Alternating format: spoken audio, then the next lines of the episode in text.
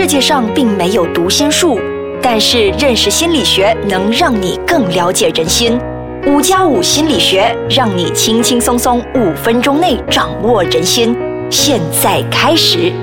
欢迎收听五加五心理学。大家好，我是雪琪。大家好，我是雷 King，我是一名临床心理师。那上一集呢，我们有跟大家比较细谈关于精神分裂症或者是失调症的，那我们谈了一些关于精神分裂症的症状啊，还有破解一些迷失，好让呢听众朋友呢不要再误会有精神分裂症的患者呢就是有暴力倾向啊，或者要被啊要在精神病院里面关起来。那破解的这些迷失呢，我们想要在这一集跟大家比较详细的去谈一下，呃，到底有什么治疗方法去帮助这一群啊患有精神分裂症的患者。嗯，对的，因为他们可能我们知道这些症状了之后，其实呢，治疗的这一块才是最为重要的，因为治疗这一块呢，可以帮助到他们，就是恢复更好的情况。那么 l a k e 你可以跟大家说一下，就是在治疗方面，我们可以分为几种吗？嗯，所以它治疗主要跟大部分的精神疾病情况一样，主要的分为两大类了，就是药物治疗跟非药物治疗。那精神分裂症呢，那个药物就是呃抗精神病药物治疗啊，通常去见一个精神科医生呢，他会开这样的一些药，主要是要控制我们之前提过的阳性。的症状，positive symptoms 就是减低、减轻啊患者的那个幻觉，例如说幻听啊，让那个声音可能不要那么强，或者完全就把那个声音都消除掉，然后减缓那个妄想的症状。那没有药物治疗，其实对这些阳性的症状呢的帮助都相当的大。嗯，所以之后他们接受这些药物治疗之后，就会变得比较整个人会比较放缓一点吗？他们自己的情绪，对那个行为言语可能没有那么疯狂啊，他不会一直被这个妄想或者那个幻觉一直阻碍着啊，没有办法再进一步的去治疗。嗯，所以他在那个药量是要依据看他就是听到的东西是重不重嘛，就是好像他的那个，如果我今天会听到比较可能十次，所以药性我吃了药之后可能会变成五次嘛，就是。是这样，以此类推嘛？因为药物治疗方面呢，其实还是由精神科医生去啊诊断跟啊判断。那因为临床心理师呢，我们本身不开药，但如果说今天呢，这个患者来到先见了我们，我们就会转介去精神科医生。嗯，那那么如果是不用药的方法，又有什么样的方法呢？呃。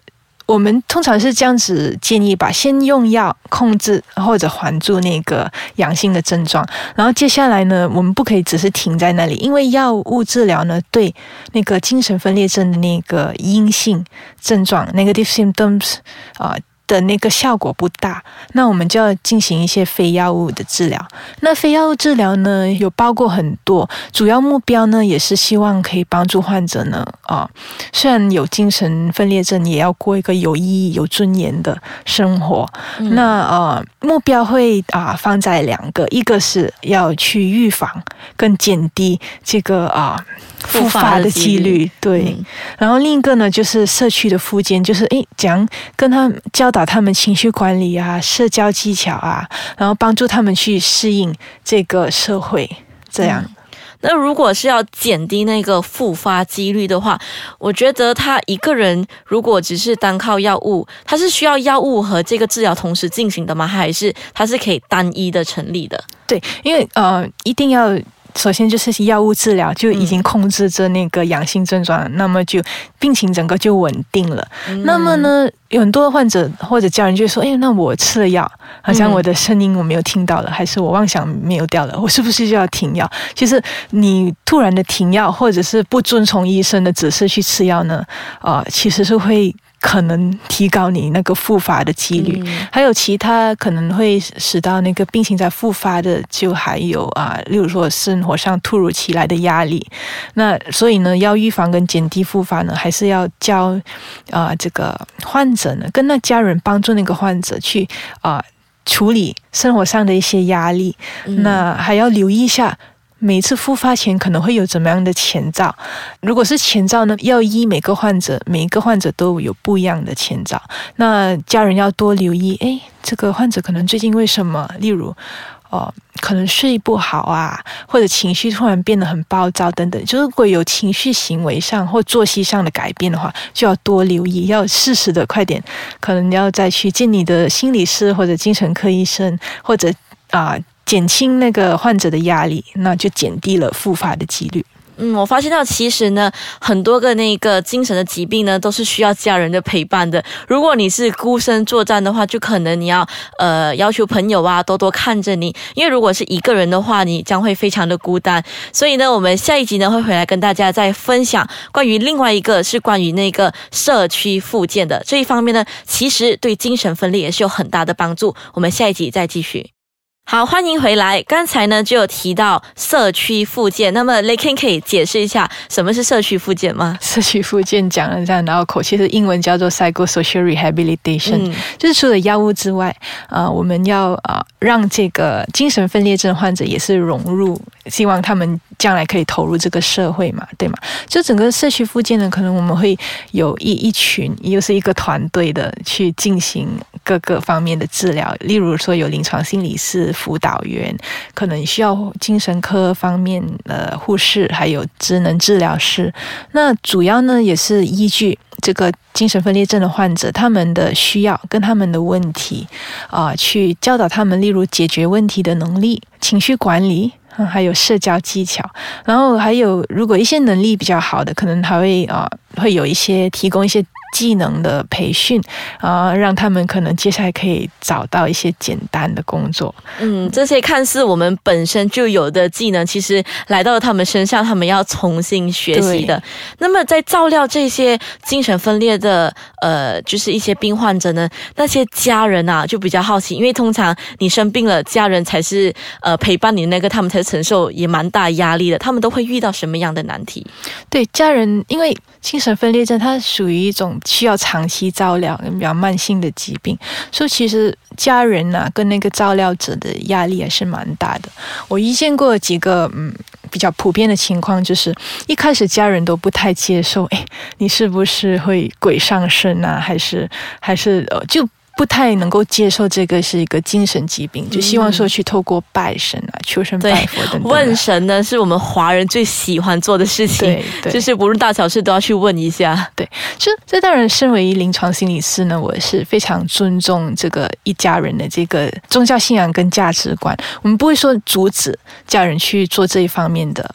拜神，毕竟求神拜佛，如果心安的话，会也会对整个患者跟家人有帮助。但是呢，我比较担心的是，如果我们都觉得他是鬼上身，然后就求神拜佛，也没有真的是把患者带到啊这个医院啊，或者是一些我们的 NGO 有这种啊社区复健的活动的地方去进行治疗的话，那。其实患者的情况，他可能会越来越严重，嗯，就是被拖延到病情了，对，会更加的严重。嗯，那么如果他就是严重的病情的话，可是那个病人他自己不想要接受治疗的话，这个感觉好像有一点难度。对，就是刚才说的，他比较轻微或者第一次复发的时候没有进行治疗，可能会一直恶化。然后，因为他有他很多自己的妄想，他可能都不太察觉自己的那个想法跟现实脱了轨。那我甚至有遇过一些真的是已经病发了。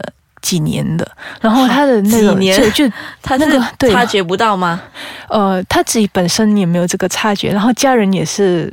怎么说呢？可能是就希望他会。啊，自己好，自己好，或者是去求神拜佛可以好，但是他就把自己锁在房间，也失去了自理的能力了。房间可能会很肮脏，因为有很严重的妄想呢，就觉得出去的话又有别人会伤害他。那严重到这个程度呢，实在也没有办法了，就只好啊，其实还是如果有这样的情况，可能家人可以考虑，可以啊，去请一些有做啊 home visit 的精神科医生上到家里的，对，或者是有有些真的是需要。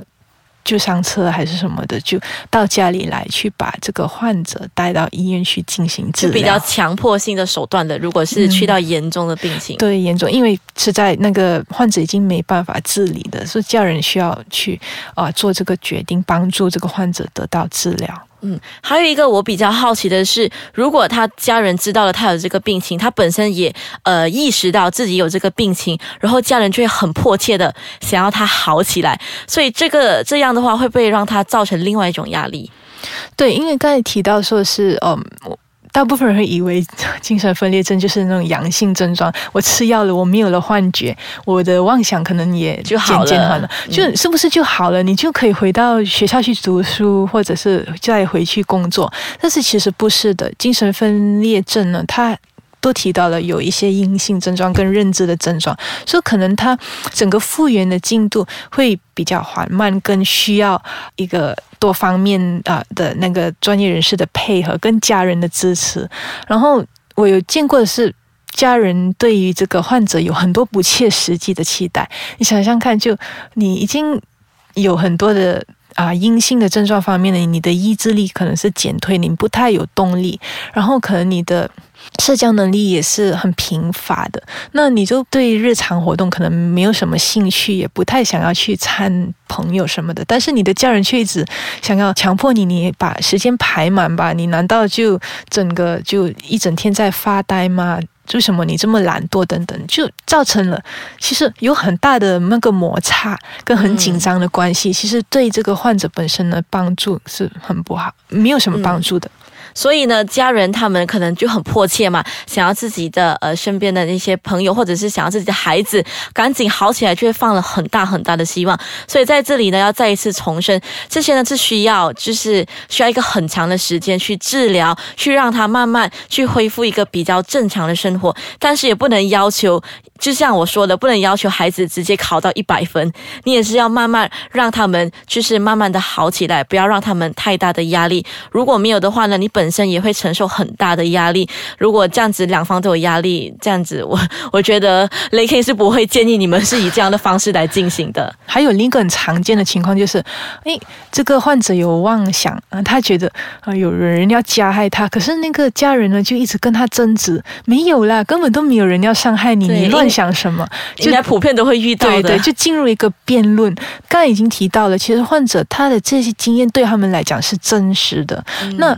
你一直要跟他去争辩，你只是会让他下一次有什么想法的时候都藏起来不跟你说。你跟他的那个关系也会变得很僵。那他有问题也不会找你。就其实我还是建议说，尽量不用去跟他们争辩，就尝试了解他的情绪。可能你可以说：“先，你你看起来你其实真的是很害怕，对吗？”然后尽量转移他的注意力，这样就不要啊去使到那个关系很糟糕。嗯，相信这两集下来呢，关于精神分裂这一块，呃 l a k i n 都解释的非常的详细。如果呢，你觉得你从中学习到了很多的话，就麻烦你一定要把它就是分享给身边的朋友，因为呢，这一种类型的案例可能不常发生在我们身上。可是如果多学习来旁身，我觉得是非常有用的。比如说，你不要再去误导别人啦，精神分裂是一个很暴力的，我要再一直在重复，对，因为大家就是一直就不懂精神分裂到底是怎么一回事。所以今天呢，就很高兴 Lay Ken 跟我们分享关于这个